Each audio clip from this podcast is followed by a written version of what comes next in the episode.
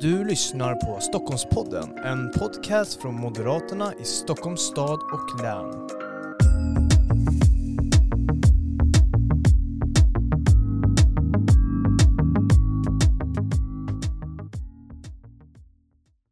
Ja, varmt välkomna till premiäravsnittet av Stockholmspodden. Det här är en podcast från Moderaterna i Stockholms stad och län där vi eh, pratar politik. Vi eh, har med våra företrädare från eh, både regional, kommunal och nationell nivå och diskuterar politiska frågor och aktuella frågor. Och i premiäravsnittet har vi med oss vår ekonomisk-politisk talesperson tillika också vice ordförande, partiordförande, Elisabeth Svantesson. Varmt välkommen hit. Stort tack, jätteroligt att vara här. Hur känns det att vara här i vårt premiäravsnitt av Stockholmspodden? Det känns som en ära, verkligen. Ja. Hur eh, har ditt eh, nyårs och julhelgen varit? Den har ju varit lite annorlunda med det läget som vi befinner oss i just nu tyvärr.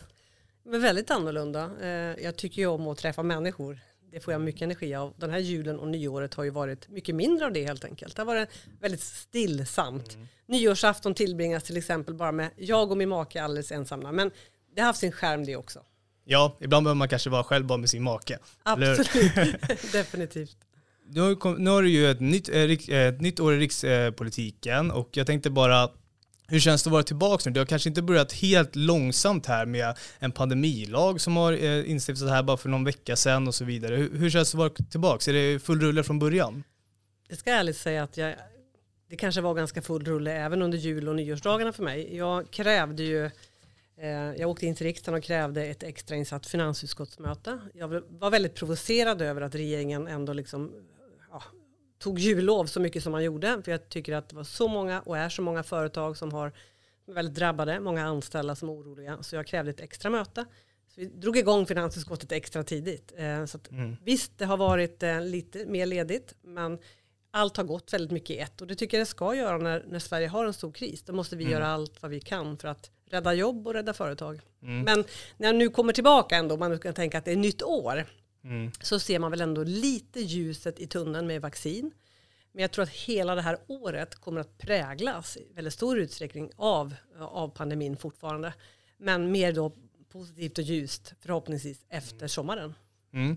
Vi ska prata lite om eh, hur året kanske kommer se ut. Vi ska försöka göra lite framtidsspaningar och så vidare senare här i avsnittet. Men jag tänkte först att vi ska göra en liten tillbakablick på 2020, för det var ju verkligen inget vanligt eh, år i politiken eller i vilken människa som helst vardag. Vi har ju anpassat oss hela tiden efter nya regleringar, eller nya restriktioner kanske man ska säga, eh, och levt på ett nästan helt annorlunda sätt.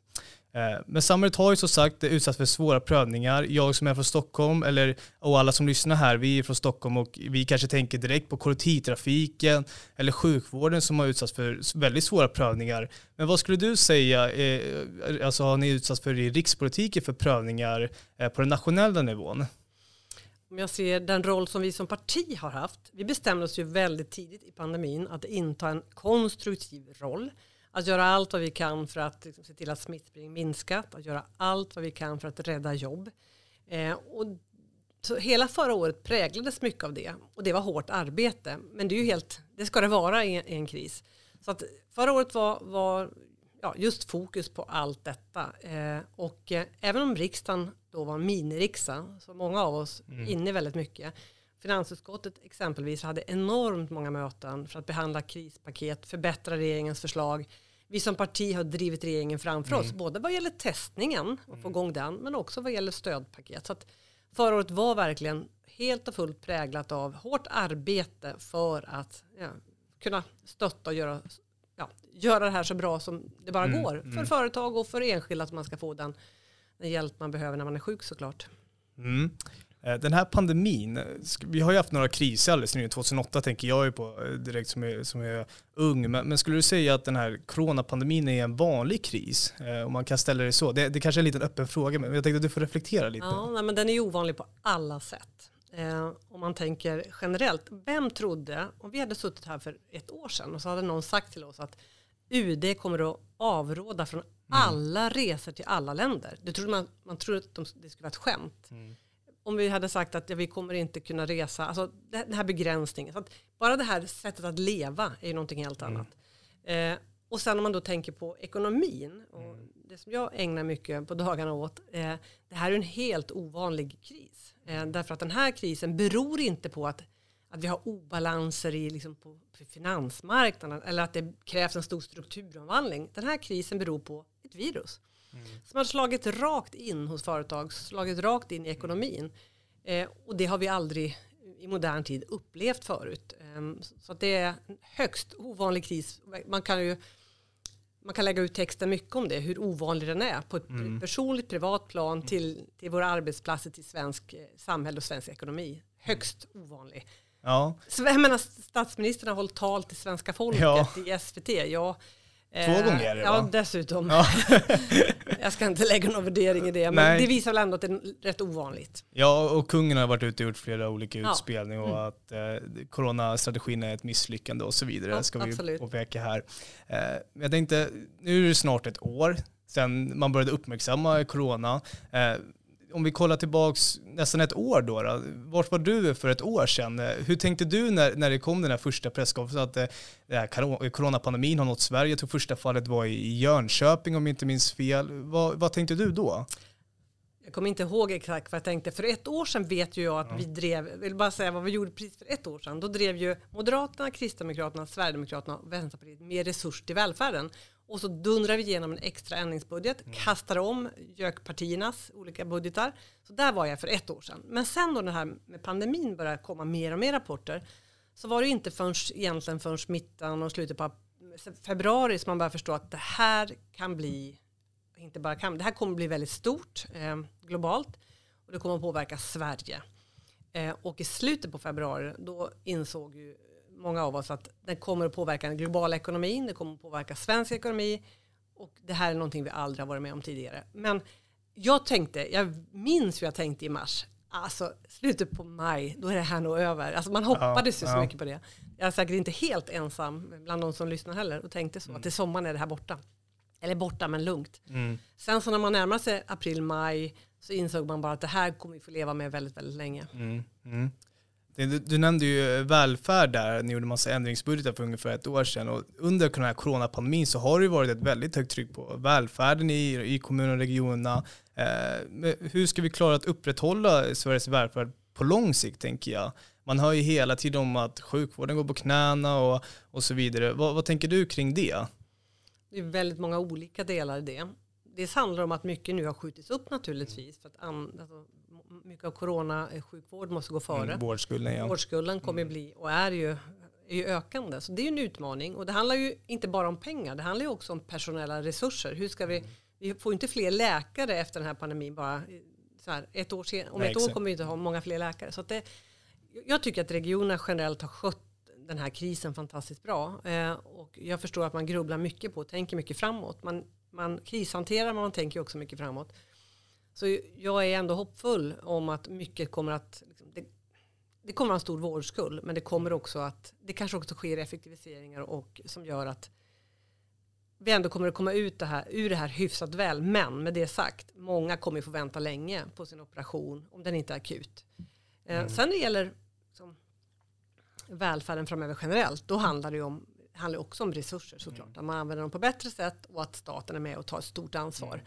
Och det tror jag vi kommer från vårt parti behöva pressa på de närmaste åren. Att mm. Eh, staten verkligen kompenserar regionerna mm. Eh, och kommunerna för alla de kostnader man har haft på grund av corona. Det blir viktigt för oss. Mm. Vi, vi, går tillbaka igen till början här. Om vi, om vi ska säga vi befinner oss nu i eh, april kring min födelsedag, kanske 7 april där, 2020. Och vi ser att du var finansminister. Vi ska leka med, med, den tanken här. Du var finansminister, den här krisen kom. Vad, vad skulle du eh, göra annorlunda? Företag började flagga för att eh, vad heter det, ekonomiska bortfall och att man inte kunde betala ut löner och så vidare. Men vad, vad skulle du gjort annorlunda om vi, om vi kollar tillbaka lite? Jag tänker att redan i mars, eh, skulle jag vilja hoppa tillbaka till då, mm. då tänker jag att vi gjorde väldigt mycket som parti. Vi tog fram, vi är ganska få som jobbar med ekonomiska politiken, men vi la all vår kraft och tid på att ta fram ekonomiska krispaket som kunde rädda jobb. Vi höll pressträffar Ulf och jag och berättade om, om vilken, liksom, vilka typer av stöd vi såg var nödvändiga.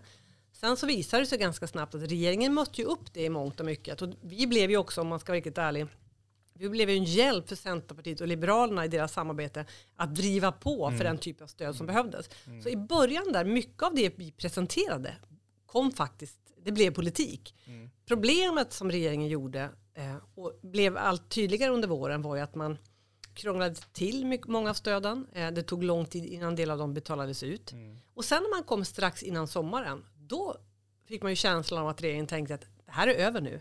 Mm. Så vi pressade på för till exempel att alla de som, har, de som är enskilda näringsidkare ska kunna mm. få stöd. Mm. Vi fick med oss hela regeringen i juni. Och sen så, riksdagen förlåt i juni, till slut i oktober så kom det stöd på plats. Mm. Så att, vad hade jag gjort annorlunda? Snabbare. Mm. Och våga också att snabbt utvärdera, funkar det här? Och justera, var inte stolt. Det, det tycker jag att den här regeringen har misslyckats väldigt mm. mycket med. Um, och då ska jag också säga att någonting som provocerar mig riktigt, mm. det är att man inte alls räknade med en andra våg. Mm. Och det här är så tydligt att man inte gjorde. Man la en budget sen på hösten. Nu ska vi återstarta Sverige. Ja.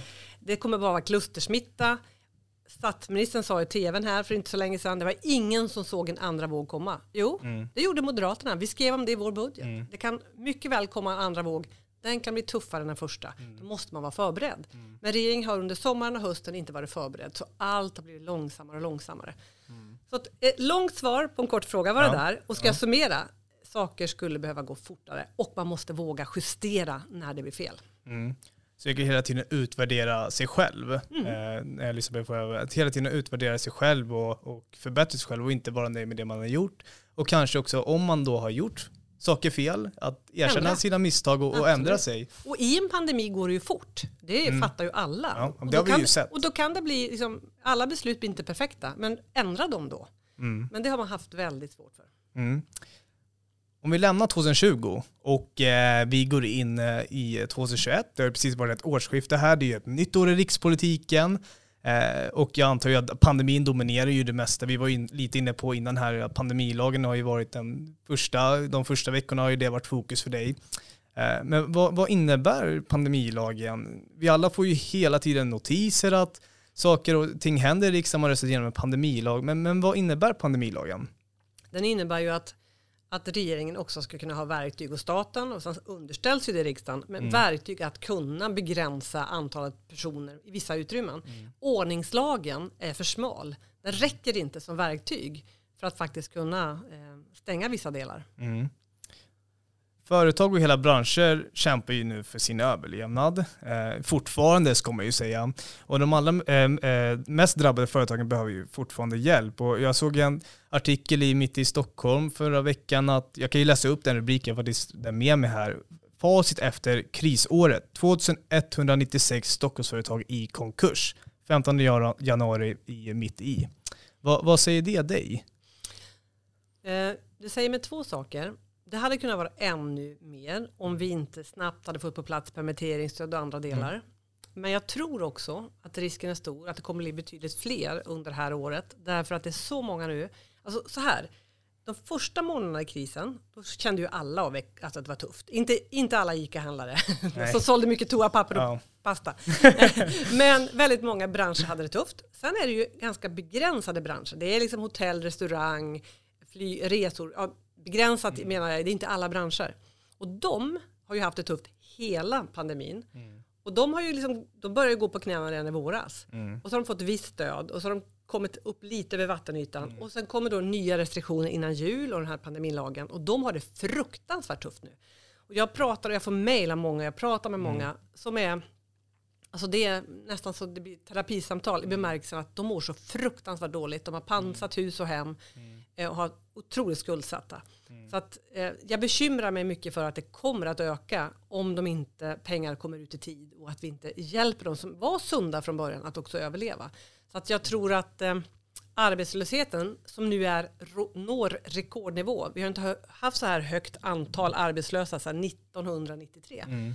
Den kommer bli ännu högre. Eh, för de här företagen har liksom hållit i ändå. De har inte kursat än. Nej. Men får de inte hjälp och stöd i rätt tid så kommer de att göra det. Mm. Och utvecklingen under året, det, det, vi pratade lite om ljusglimtar här i början. Eh, men, men just när det kommer till det här, företag som går i konkurs, i den här artikeln står det ju att det, man ser inte ljusglimtar under 2021 Nej. utan det ser ut att det kommer en andra våg av konkurser. Mm. Eh, vad, vad, ska man göra då här för att försöka få företag att fortfarande gå runt? Vi ser ju nu, bara, bara följa upp där, vi ser ju här, klockan var ju för 15 minuter sedan var klockan tre och då står ju alla restauranger och barer och, och nattklubbar ute här på stan och eh, slår i sina grytor i någonting som kallas grytor och kastruller. Mm. För att man då inte har fått det här omställningsstödet eller permitteringsstödet då. då.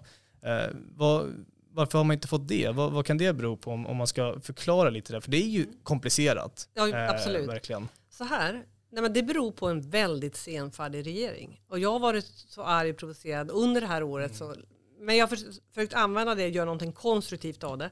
Men ett exempel, i november så säger regeringen att ja, men vi kommer att förlänga omställningsstödet. Mm. Det är ett, ett, ett, ett, av de vanligaste stöden. Mm. Men propositionen, alltså budgeten kom förra veckan till riksdagens bord och vi ska fatta beslut om ytterligare några veckor och det, pengarna kommer kanske inte ut förrän i mars. Nej. Det går månader från att man håller en pressträff mm. till att man lägger ett förslag. Mm. Så får det alltså inte vara. Och det är det som de här poängterar. Och jag ska ju jag ska träffa initiativtagaren till mm. det här mycket kloka eh, initi ja, initiativet. Mm. Jag tycker det är så viktigt att de är ute, därför att mm. de gör skillnad. Eh, men det var helt, när finansministern och, och regeringen bara, eh, mm. bara för någon vecka sedan säger att ja, nu, om två dagar förlänger vi liksom, det här förbudet att ha öppet efter åtta. Ja, det kan man, det, ja, det kan man inte säga två Nej. dagar innan. Nej. Alltså, ha framförhållning, jobba med scenarier, ge och vara snabb med stöden. Mm. Det måste man göra. Eh, och precis tvärtom gör man. Och det där, jag ser som oppositionens och min och Moderaternas mm. viktigaste roll här i den ekonomiska politiken, att verkligen eh, vara en blåslampa på regeringen. Och vi mm. lägger ju hela tiden egna förslag mm. på, på, eh, i, finansutskottet. Och flera av dem vinner ju också gehör. Det sitter åtta partier och håller med mm. ofta. Så att vi driver på allt vad vi kan. Men jag förstår deras frustration, eh, minst sagt. Och pandemilagen, samma mm. där. För oss är det ju självklart, om man begränsar eller stänger ner en verksamhet så måste man ju få ersättning. Mm. Det var inte lika självklart för regeringen, men vi fick med en majoritet i riksdagen mm. på det. Så nu den pandemilag som gått igenom, om mm. då man blir tvingad att stänga sin verksamhet, Helt, ja, då ja. ska man då få ersättning? Eller om man nu begränsar så mm. ska då de här stöden som finnas. Som 20.00 ja, Då ska det finnas stöd. Ja. Eh, men, men här, Moderaterna har ju varit drivande för viktiga stödåtgärder både under 2020 och även här i början av året om vi bara tar det som vi sa alldeles nyss här som ett exempel. Vilka stödåtgärder eh, rörs det om? Om vi ska gå in lite på det. Ja, det finns ju olika stöd, men för att göra det enkelt, mm. för att inte bli för tekniskt. Det finns ju permitteringsstöd, mm. omställningsstöd, mm. att man kan skjuta upp sin, sina skatteinbetalningar. Det är de mm. stora stöden kan man säga. Vi, åkte, mm. Vi såg ju till att det kom fram ett särskilt stöd för de som driver enskild firma. Mm. För det är en frisör här i Stockholm till exempel, eller en nagelterapeut, mm. eller en taxichaufför och många andra. Ofta har man enskilda firmor. Och de fick inget stöd alls. Så det, det allt det här gör vi för att rädda företag såklart, men mm. också rädda jobb. Mm. För jag tycker att det är, om jag liksom ska titta framåt, så det som bekymrar mig väldigt, väldigt mycket, det är den höga arbetslösheten. Mm.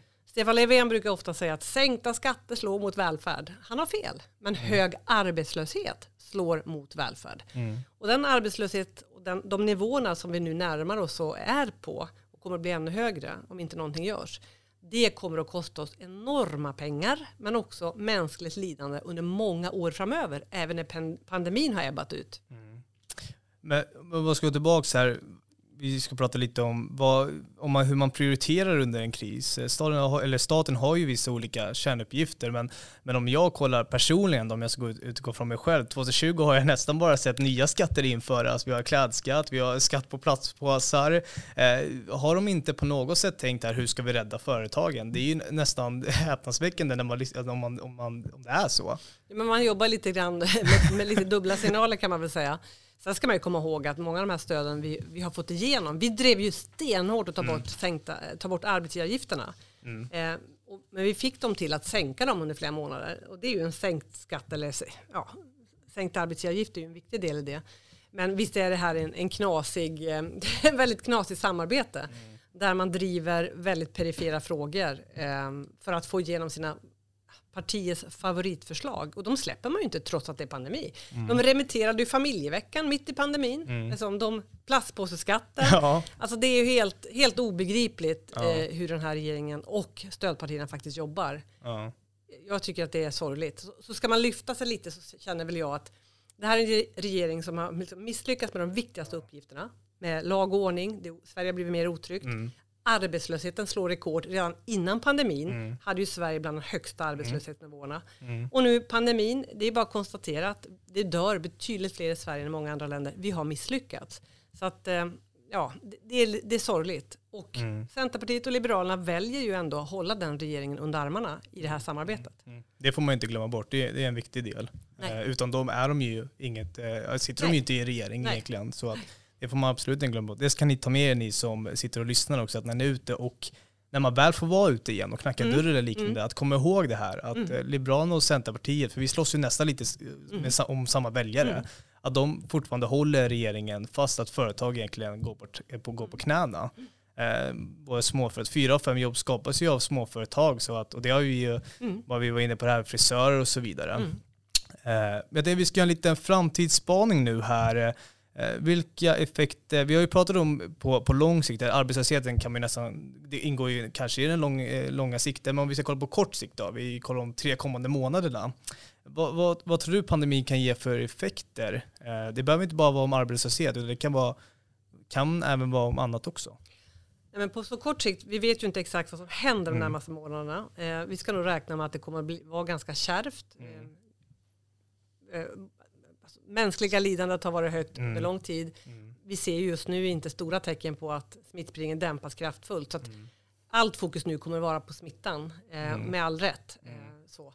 Sen kommer, menar jag, på lite medel och lång sikt kommer det här få konsekvenser för arbetsmarknad och ekonomi och sådär. Men, men eh, ja, du, får, du får, om du tycker att jag inte svarar på frågan, du får berätta vad du menar. Jag, jag tycker du svarar bra jag tänkte bara på de här kort sikt, liksom, de tre kommande mm. månaderna. Är det pandemin som kommer vara i fokus? Ja, vaccination och vaccinationen. Eh, ja. och jag, då tänker jag så här, att under våren så pressade ju Ulf Kristersson mm. på stenhårt för testning. Mm. Det, det, tog ju så lång tid innan mm. den kom igång. Och Stockholm regeringen, var ju ute före där ja, med ja, ja. Nej, men och... alltså, regeringen och Folkhälsomyndigheten, det var ja. pinsamt långsamt. Ja. Och nu är det samma sak, vaccinationer. Mm. Eh, ser, ser regeringen till att alla regioner får mm. den, de, alla de eh, vaccinationsdoser mm. som man ska ha och i, i, i, tid. Hur kommer det sig att Israel har liksom vaccinerat stora delar av sin befolkning? Ja. Varför gör inte regeringen mer i Sverige? Därför att vaccinet är ju så viktigt för att vi ska kunna komma tillbaka mm. till det någorlunda normala. Vi mm. får se. Eh, det påskyndar ju också att vi faktiskt kan vara ute och handla, gå på ja, restaurang och ekon ekonomin. Ja, ja, precis. Hela mm. kretsloppet. Så att, eh, ja. Det är så viktigt.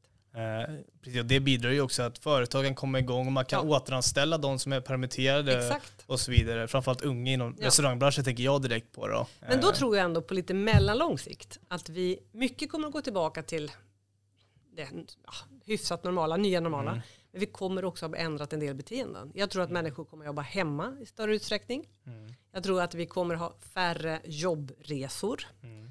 Um, så jag tror att det kommer förändras mycket. Jag tror mm. kanske att um, det finns en strukturomvandling som har pågått ett tag i, när det gäller hur vi shoppar och handlar. Även ja. om statsministern aldrig har handlat på nätet så, så är det många som gör det. Och jag tror att vi ser ju en strukturomvandling också. Så att det, vi ja. kommer nog bete oss lite annorlunda. Ja. Och jag som alltid har sagt så här, i Sverige tar vi varandra i hand. Ja. kommer vi göra det men, i oktober? Exakt, det tror jag du sa till mig för ett år sedan. Du, på exakt samma datum var du här och pratade för oss för ett år sedan också. Och då tror jag du sa det. Jag har fått ändra mig snabbt här. Det ska bli väldigt intressant. Ja, absolut. se. Kommer ja. vi göra det? Ja, och jag tänker det här med affärsresor och så vidare, hur det kan bidra till, till eller hur det kan påverka flyget och så vidare. Men vi, vi, kommer in på det lite ja. senare. Vi ska ja. prata... Går jag före dig? Schema, ja, nej, du går inte före mig Elisabeth. Du, du håller igång som sagt och det är bra. Det är mycket bra. Men vi kommer in på det här med omställning sen och då har jag skrivit flyget som en, som en speciell grej. Även för, för här i Stockholm är det ju så betydande, och även för regionerna ute i, mm. i landet också ska mm. man ju komma ihåg.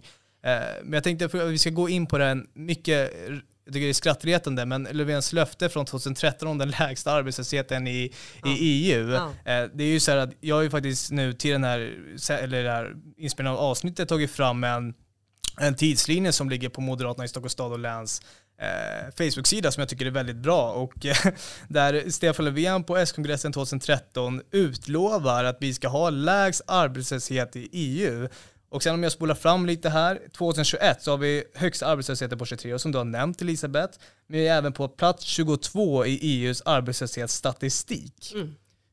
Hur kunde det bli så här? När man utlovar 2013, det är ju, de har ju nästan haft makten under hela den här perioden. Mm. Eh, vad, vad, vad, vad, tror du om det här? Var, varför blev det så här?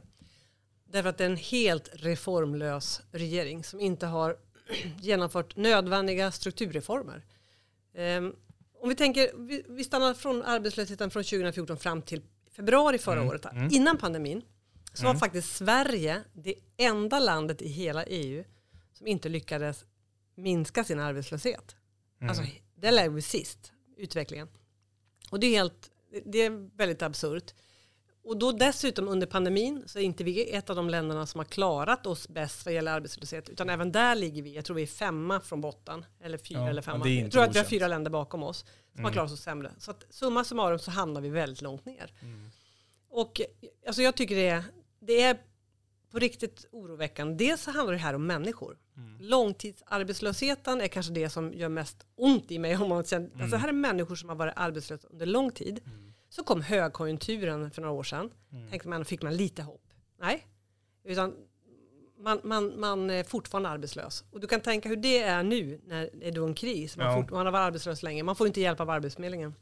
Så att, vad, vad, vad, borde regeringen ha gjort under de här åren från mm. 2014? Jo, man borde ha genomfört vissa strukturella viktiga frågor. Till exempel, eftersom vi vet att arbetslösheten, det största problemet är bland de som har eh, kommit till Sverige från andra länder. Man borde ha fått igenom en bidragsreform. Mm.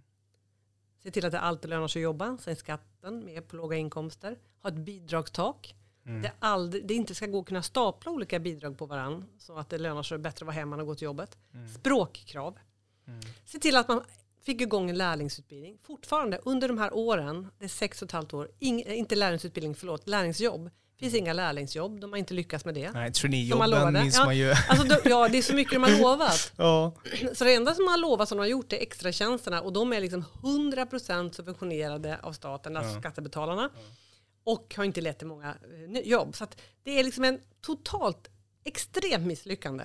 Mm. Och den här frågan tror jag är otroligt viktig att vi som parti, vad vi än ägnar oss åt, om vi är bara är medlem som träffar grannen och, eller som umgås med ja, goda vänner över bridge eller vad vi nu gör. Jag spelar inte bridge själv, men ni fattar vad jag menar. Vad ja. man än gör. Eller om man är kommunalråd. Ja. Att vi ska bära med oss frågan om arbetslöshet in i valrörelsen. Vare sig mm. vi styr eller inte i regioner och kommuner. Mm. Eller här styr vi ju regioner, mm. men i kommuner. Att den frågan är så viktig. De har misslyckats på grund av att de inte har gjort riktiga reformer. Och vi har de där reformerna. Mm. Så att vi kan känna oss väldigt trygga i det. Men vi kommer att få leva, om vi bildar regering 2022 som vi vill. Vi ska. Ja, ska. absolut. Mm. Då kommer vi få leva, vi kommer få liksom leva med en väldigt hög arbetslöshet och göra mm. allt vad vi kan snabbt för att pressa ner den såklart. Mm. Men det är ett arv som socialdemokratin lämnar efter sig. Och det är väldigt jobbigt för dem när man påpekar det. Mm. Där vi ska trycka den frågan eh, mot dem väldigt mm. hårt. För det här är Stefan Löfvens ansvar. Mm. Du, du, nämnde lite där om, om strukturella eh, arbetslöshet och så vidare. Vad, vad, när man pratar ju om strukturell arbetslöshet, mm. eh, men, men eh, vad betyder det begreppet? Mm. Eh, jag kan förklara. Ja, gör gärna det. Det finns både konjunkturell och strukturell. Ja. Konjunkturell, vi har också sån nu efter pandemin. Så ja. när konjunkturen sjunker snabbt, ekonomin alltså, droppar, efterfrågan går ner, då sägs ju människor upp. Mm. Det är för få som går och äter på restaurang och så vidare. Mm. Det är en konjunkturell arbetslöshet. Den beror på att mm. det är konjunkturen är som den är. Så har vi en strukturell, att det är strukturproblem på arbetsmarknaden som gör att man inte kommer in. Mm. Det kan vara för höga skatter, arbetsgivare inte vill anställa, arbetsrätten, det kan handla om, liksom, om, om bidragssystem som gör att det är ingen idé för mig att söka ett jobb för att jag tjänar lika mycket pengar på att vara hemma. Ja. Då ska man komma ihåg att de flesta människor lever på väldigt, väldigt små ersättningar. Mm. Så vi ska inte tro att, men det, problemet är när man kan, man kan, stapla, man kan stapla ja. speciellt som familjer då. Ja. Eh, så att, och det där är strukturella problem. Mm. De strukturella problemen, att det inte lönar sig att jobba, att man inte lär sig svenska, att man, ja, allt det där. Mm arbetsrätt och andra saker. Det gör att det är svårt att komma in eller att inte människor jobbar. Mm. Och de, det måste man ta tag i. Ja. Då kan man sänka arbetslösheten ordentligt. Tar regeringen tag i den? Nej, inte alls. Nej, då, då Inte alls. Ja, men alltså så här, verkligen. Om du, då, såklart, om du hade en minister i regeringen skulle man säga att ja, vi har många fler utbildningsplatser och utbildning är ju viktigt, mm. men, men det räcker ju inte. Eh, det räcker ju inte alls. Och man fortfarande inga krav på att lära sig svenska. Man har fortfarande inte, vågar inte ta bidragssystemen. Mm. Så att, nej, man tar verkligen inte tag i de strukturella problemen. Mm.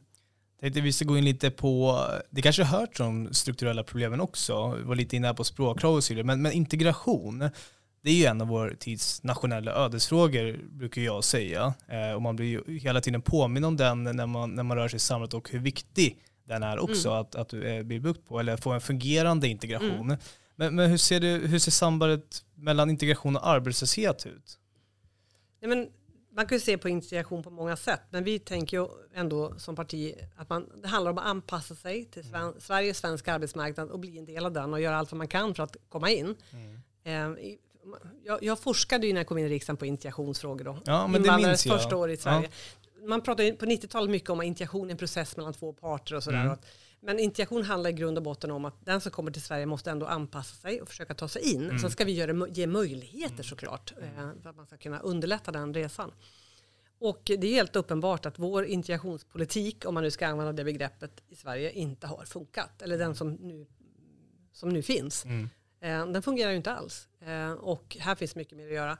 Det är viktigt att komma ihåg att väldigt många som kommer till Sverige lär sig svenska snabbt, kommer in på arbetsmarknaden, går till jobbet varje dag. Mm, är villiga att anpassa ja, sig och komma in. De vill in i samhället. Jättemånga, ja. så vi ska inte tappa det. Men sen finns det många som aldrig kommer in. Jag har ju varit i SFI, alltså svenska mm. för invandrare, sådana klasser många gånger i mitt liv och träffat många kvinnor speciellt som har varit i Sverige hur länge som helst och fortfarande övar enkla ramsor på svenska. Mm. Så att eh, det finns ju enormt mycket att ta tag i. Eh, och det är ingen lätt resa och, och, det är ingen lätt uppgift att vända det. Men jag är ju övertygad om att det går att vända den här utvecklingen. Mm. Det börjar med en mycket låg migration. Att få mm. kommer till Sverige under lång tid och att vi förmår att integrera de som är här. Eh, och att de låter sig liksom anpassa, att de anpassar sig mm. och tar sig in. Mm. Har, om vi ska gå tillbaka till coronapandemin bland om integration och arbetslöshet. Nu, nu är det mycket, men jag tror det är bra att vi fördjupar oss lite i det här. Har coronapandemin försvårat, det här är, det är en väldigt svår fråga, du kanske inte har svar på den direkt så, men, men om du bara får spekulera lite. Kan coronapandemin eh, ha försvårat för utrikesfödda att komma in i arbete? Absolut. Jag tänker på att det är småföretag går ju omkull och, och det är ändå de som brukar ta in de här. Inte bara det, nu ska vi ha distans. Ja. Du vill inte, här, om du, ja, nu får man inte ens träffas. Nej, så här, SFI är ofta digitalt har jag förstått. Ja. Det funkar nog inte jättebra. Svårt att komma ut på en praktikplats. Ja. Den, för att den som ska ordna praktikplatsen är inte så lätt att göra det digitalt.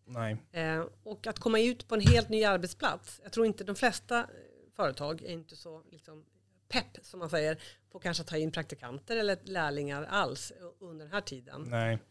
Så att, jag tror att det har försvårat. Mm. Eh, vi har haft en lägre migration dock under mm. det här året eller under förra året. Eh, så. Men, men själva integrationsprocessen, om man nu uttrycker sig mm. akademiskt, ja. som jag tycker är, ett speciellt ord, ja. eh, har ju absolut försvårat. Mm. Definitivt. Skulle man säga att det är en, en massarbetslöshet inom den här gruppen utrikesfödda? Absolut. Ja, ja. Var mm. femte invandrare mm. är arbetslös. Mm. Det är ju verkligen så. Mm. Så att eh, den är ju hög, den är över 20 procent, eller runt 20 procent på mm. mäter. Men mm. det är en jättearbetslöshet enormt hög arbetslöshet. Mm. Bland inrikesfödda är det betydligt, betydligt lägre. Mm. Jag tänker, coronapandemin, har den skapat massarbetslöshet inom andra grupper? Och, eller? Ungdomar också. Ja. Den toppade ju ett tag här, nu har det väl gått tillbaka lite, men när vi var upp, uppemot ja, rekordnivåer här mm. under augusti. augusti ja. ja. Det var ex, extremt. Det här låter, för, inte meningen att låta nonchalant, men mm jag är mindre orolig för ungdomar, för så fort ekonomin vänder igen och konjunkturen vänder mm. så har ungdomar lätt att komma tillbaka. Mm. De som har gjort klart sin gymnasieutbildning, de flesta, eh, men de som inte har det, de har ju en mm. väldigt tuff resa. Men självklart mm. måste man göra, göra mycket för att ungdomar ska komma in i arbete, men, men de, de har en lättare mm. resa. Jag tänker på de här unga vuxna nu som, som ja, men förlorar jobbet, Eh, eller under coronapandemin. Hur kan vi se till att, så att det inte, den här massarbetslösheten i den här gruppen växer? Vi har ju pratat en hel del om, om utrikesfödda, men, men just unga vuxna också, den gruppen. Att den inte växer handlar om att rädda jobb. Ja. Det är det vi försöker göra med de här olika ja. stöden, ja. att företagen inte ska försvinna. Men den viktigaste uppgiften är ju för Arbetsförmedlingen och kommuner att se till att de, de unga inte passiviseras. Mm. Det är den stora nyckeln. Eh, säg att man, var, man gick ut gymnasiet för något år sedan, Mm. får sitt första jobb och sen är man arbetslös nu i månad efter månad efter månad och inte har någon kontakt med någon på Arbetsförmedlingen eller någon annan. Att man, man tappar liksom fotfästet, man kanske inte har peppande föräldrar. Man, ja, Mm. det är den största risken, att de blir inaktiva och passiva. Mm. Eh, För då kan de fastna i långtidsarbetslöshet. Fast de egentligen inte alls skulle behöva göra det. Så att aktivitet. Mm. Så är man, jobbar man nu i kommuner så tycker jag liksom, se till att de här unga får hållas aktiva Ja. på något sätt. Så att de Och- inte Ja, passiviseras. exakt, och inte bara sitta hemma och inte Nej. göra någonting. Nej. Jag, jag tänker, man har ju under pandemin höjd a-kassa och, för, och gjort vissa åtgärder för att eh, man inte ska hamna i en ekonomisk kris privat. Då. Eh, kan det här påverka att unga vuxna inte kommer tillbaka i, i lika snabb takt till, till arbete, eller inte kanske söker nya jobb? Eh, De flesta unga har inte a-kassa i min bild. Utan Okej. de flesta unga har inte jobbat tillräckligt länge. Och, unga vuxna då, vi pratar typ upp till 30. Jag vet inte exakt hur stor andelen Ja. är, men det är självklart så. Jag, vi, har ju, vi sa ju ja till höjd a-kassa förra året, Mm. men vi har sagt nej under det här året. Eh, Jag tror att ersättningar spelar roll. Sen ska a-kassan alltid vara skälig och rimlig. Men, eh, ja, men de flesta unga har inte a-kassa skulle jag säga, eller i alla fall ingen hög a-kassa. Så att, eh, jag tror inte det är inte det största problemet för, unga, för, för de unga. Men visst, det finns de som har a-kassa och de riskerar att fastna också. Mm. Om man då är, man har ingen kontakt med någon vuxen på Arbetsförmedlingen eller kommunen. Man sitter hemma, man ägnar sig åt andra saker. Ja, spela tv-spel. Ja, eller ser på Netflix Ja, hela på dagarna. Netflix, ja. Ja. Netflix kanske inte bara för det med sig bra saker. eh, jag tänker också, vi är ju nästan mitt i en digital omställning. Det har vi ju Mm. sett under hela året med Mm. alla livekonferenser som vi gör kanske, alla Zoom, eh, Zoom-möten som försiggår och Mm. massa företag har ställt om digitalt. Den här digitaliseringen, Mm. hur kan den hota arbetslösheten? Det är en väldigt långsiktig Ja. fråga skulle Nej, men jag alltså- kanske, men Jag är ju inte, jag är väldigt positiv till Ja. digitalisering. Eh, och, och Sverige är ju delvis ett väldigt digitaliserat land, men vi halkar ändå efter. Självklart påverkar digitalisering arbetsmarknaden, Mm. det är ju bara att inse det. Mm. Eh, och det här kanske påskyndar den omställningen, det vi nu är inne i. Eh, men det skapas ju också många nya jobb av digitalisering. Mm. Eh, ja, så är det ju. Det är nya jobb hela tiden som Mm. växer fram. Så jag ser inte digitalisering som ett hot mot arbetsmarknaden. Utan det är ju ett sätt att effektivisera, göra saker bättre, annorlunda. Och det skapas också nya arbetstillfällen i den här digitaliseringen. Mm. Mm. Så att, eh, men visst är ju en, visst har det gått undan. Sen kan man Mm. ju, nu kommer jag bara på en sak. Jag förstår fortfarande inte varför Sverige inte har en smittspårningsapp. Vi är ett av de få länder i EU. Vi är ju Mm. ett av de mest digitaliserade och har inte lyckats med en, en allmän app för Men- smittspårning. Försöker man inte göra någon sån här coronaförsök? Eh, Jag såg bara de så här topp fem skatte, eh, de sämsta skatt, eller hur man använt skattepengarna på, på Mm. så sätt. Det var ju ljudet i Malmö. Sen var det Just det. någon app där som man totalt har misslyckats med, man har lagt hur mycket skattepengar som helst. Det, bara, det kom jag på nu. jo, det finns många, det, oj, oj, oj. Jag som håller på mycket med arbetsmarknadsfrågor. Nu anar inte hur mycket pengar som Arbetsförmedlingen Nej. har lagt på att försöka digitalisera sig. Och Nej, jag nu, tror inte vi vill nu veta. börjar lyckas. Nej, jag tror inte det. Nej. Utan jag tycker vi går vidare från det. det, det man blir bara ledsen när man hör det där och arg och frustrerad. Men jag tänkte att vi ska gå in lite på omstarten. Digitaliseringen tillhör ju omstarten eh, skulle jag säga. Eh, men hur ska man omstarta landet? Vi i Stockholm här har ju pratat väldigt mycket under våren att vi måste omstarta Stockholm, vi ska bli Europas främsta tillväxtregion har alla eh, kommunalråd varit ute och sagt och, och så vidare. Och det jobbar vi mot hela tiden i, i kommunerna. Men hur, hur kan staten bidra? Eh, hur kan man bidra från den nationella nivån? Jag har antecknat flyget här, flygets roll. För det är ju en bransch som verkligen har bara försvunnit nu. Kan den komma tillbaka och bidra? Vi börjar med allmän om omstart. Mm. När regeringen och samarbetspartierna, stödpartierna, Ja, stödpartierna. stödhjulen, eh, la sin budget i september så Mm. var ju det återstarta Sverige 2021. Ja. Och då var ju vi, när vi la vår motion, som den kom några veckor efteråt, då räckte vi liksom upp handen och sa hallå hallå. Mm. Det är inte säkert att vi kommer att kunna återstarta Sverige januari 2021. Mm. Utan vi skrev i vår budget till och med att det kan komma en andra våg, den kan bli starkare. Eh, så att återstarten, man måste vänta tills pandemin har liksom dämpats innan man kan dra igång och återstarta allting. Mm. Man kan förbereda för återstart. Från statens sida handlar ju det om att se till att eh, när, när man kan leva mer normalt, att Mm. stimulera stimulansåtgärder, det är ju sänkta skatter, liksom, den typen av åtgärder.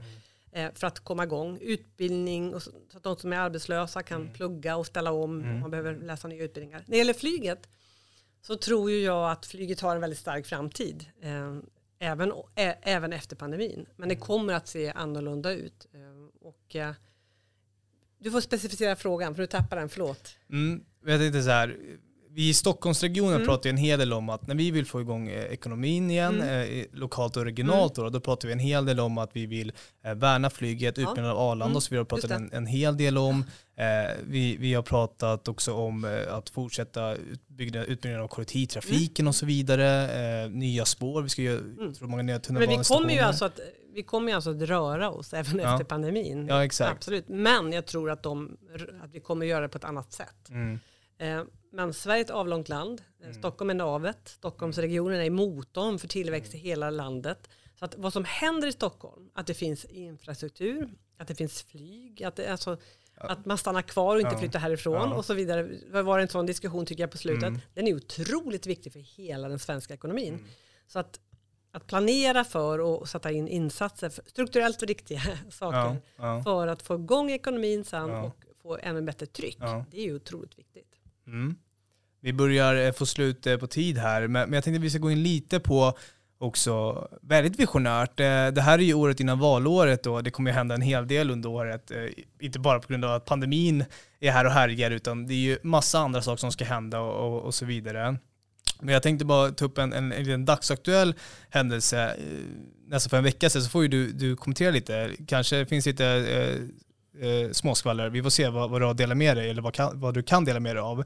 Men eh, förra veckan så var ju Nyamko Sabuni ute. I januariavtalet eh, framkommer det tydligt att det ska tillsättas en, tillsättas en migrationskommitté eh, som ska lägga fram förslag så, eh, för riksdagen då. då. Eh, och regeringspartierna här eh, är ju inte nöjda med förslaget, Miljöpartiet och sossarna, utan de har ju lagt till massa ändringar eh, som gör det möjligt för människor som inte har asylskäl att stanna här då i, i Sverige. Och då var ju Nyamko Sabuni från Liberalerna, tidigare Folkpartiet, ute förra veckan och talade om att om man nu lägger fram det här ändrade förslaget som ger folk grund att stanna i Sverige, då är det ett brott mot budgetsamarbetet och därmed så sätts också januariöverenskommelsen på spel. Ett litet ultimatum där. Och då är min fråga till dig Elisabeth som hela tiden rör det här inne i maktens korridorer. Mm. Vad tror du om detta? Kan vi se en, en regeringskris innan 2022?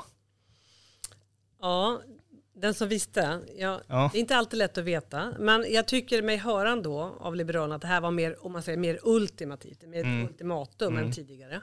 Eh, Om det leder till att eh, Stefan Löfven ändrar den här, de här förslagen för att sitta kvar, eller om man vill utmana, det är svårt att sia om. Och, eller om det här är ett sätt för Liberalerna att försöka ta sig ur. Oavsett tror jag, Liberalerna måste välja väg.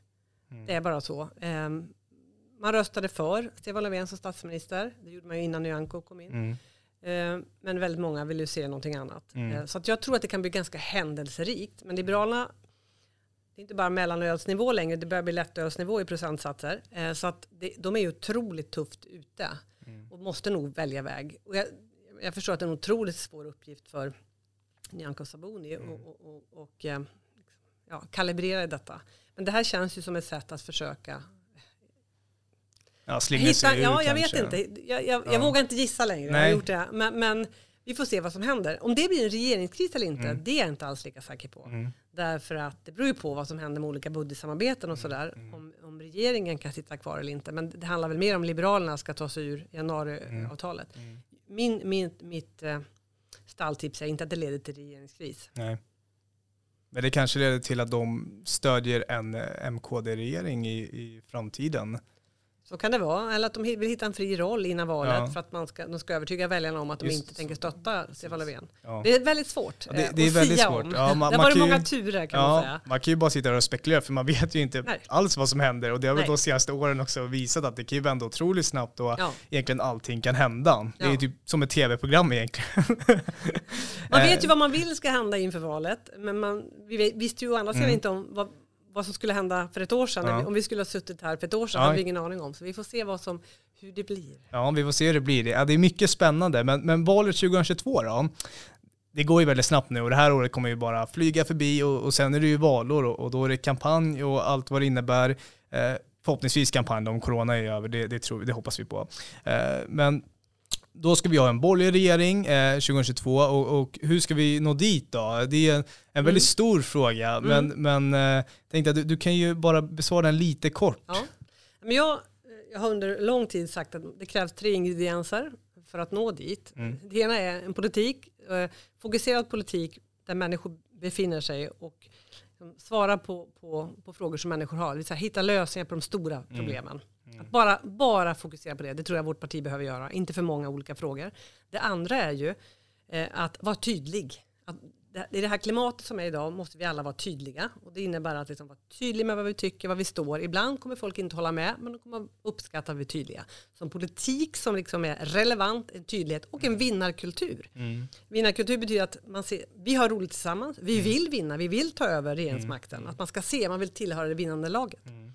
Och då tror jag att en fråga som kommer automatiskt finnas med 2022, det är ju frågan om liksom, trygghetsfrågan, lag och ordning. Mm, mm. Med de otroligt allvar, den här otroligt allvarliga utvecklingen vi har haft mm. de senaste åren, så kommer den vara väldigt central.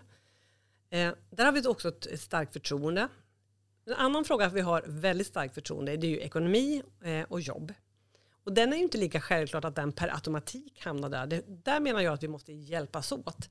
Och då är arbetslöshetsfrågan en väg dit. Att sätta fokus på regeringens misslyckande och sen vad det kostar, i, i, liksom i, både för enskilda individer men i pengar. Och sen visa lösningarna. Att vi kan ändra och vända den här skutan för att säkra pengar till välfärden, för att mm. säkra pengar till rättsväsendet. Mm. Så att vi behöver hjälpas åt för att den bollen ska ligga där. Jag menar, förra året var det ju automatiskt ekonomi hela våren. Mm. Men vi vill inte spela den bollen, den kom liksom mot mm. oss allihop. Så kanske inte alls är 2022. Och där har vi ett jobb att göra. Den, det tänker jag ägna mig mycket åt fram till valdagen. Att prata, hur kommer svensk ekonomi igång igen? Hur ökar vi tillväxten? Mm. Hur får vi våra företag att komma tillbaka, bli mm. större? Hur, hur kan fler komma i arbete? Där kommer jag att befinna mig mycket och försöka göra allt vad jag kan och bidra till att det ska finnas en del i den här valrörelsen som handlar om detta också. Vi kommer inte få plats med så många frågor, men jag hoppas att eh, det gynnar Moderaterna om vi tillsammans kan få den, liksom, spela den bollen under valrörelsen. Så lag, ordning och ekonomi vore bra för oss, för vi har starkt förtroende där. Mm. Så det, det, kan ju ni alla som lyssnar här eh, ta med er nu. Man sitter ju nu mycket med valplanering i de olika kommunerna, prata ekonomi, prata arbetslöshet och så vidare. Mm. Eh, det är ju jättebra att ta med sig. I alla fall, och man kan alltid lyssna på det här eh, samtalet om man behöver lite mer information, för vi har gått väldigt på djupet på allting och så vidare. Men jag tänkte, en avslutande fråga, vi, vi ska alldeles strax avsluta med Elisabeth, varför blev du moderat? Ja, um så här, jag bestämde mig, jag var 28 år, mm. hade två barn, bodde i Uppsala, tänkte att jag vill engagera mig politiskt. Så började jag leta runt lite. Eh, jag ska erkänna att jag var med med Kristdemokraterna några månader. Va? Vi hade vänner som var det, absolut. Ja, så kände det är grupptrycket. ja, det var grupptrycket. Jag var, jag var svag. Men kände jag så här, nej men här hör jag inte hemma. Det var för mycket frikyrka och för lite mm. politiskt parti. Mm. Så att, och då var det, Moderaterna har ju alltid liksom varit, funnits väldigt nära mig. Och när jag då eh, läser och går med så känner jag direkt, här har jag hemma. Och egentligen så är det de här orden som har kommit tillbaka nu mycket och har levt för många av oss, det är frihet och ansvar. Frihet att kunna välja det liv och ges möjligheter att välja det liv, leva det liv man vill. Men också ansvar för sig själv, men också för det som är gemensamt. Det konservativa, det liberalkonservativa attraherar mig. Det gjorde det då och det gör det väldigt mycket nu. Ehm, så därför är jag moderat. Ja, jag tycker det var jättebra avslut på det här avsnittet Elisabeth. Eh, och med det sagt sätter vi nu punkt för premiäravsnittet. Eh, och jag hoppas verkligen att ni gillade det här. Eh, för det kommer komma en massa mer från Stockholmspodden. Så med det sagt, tack för att du lyssnade.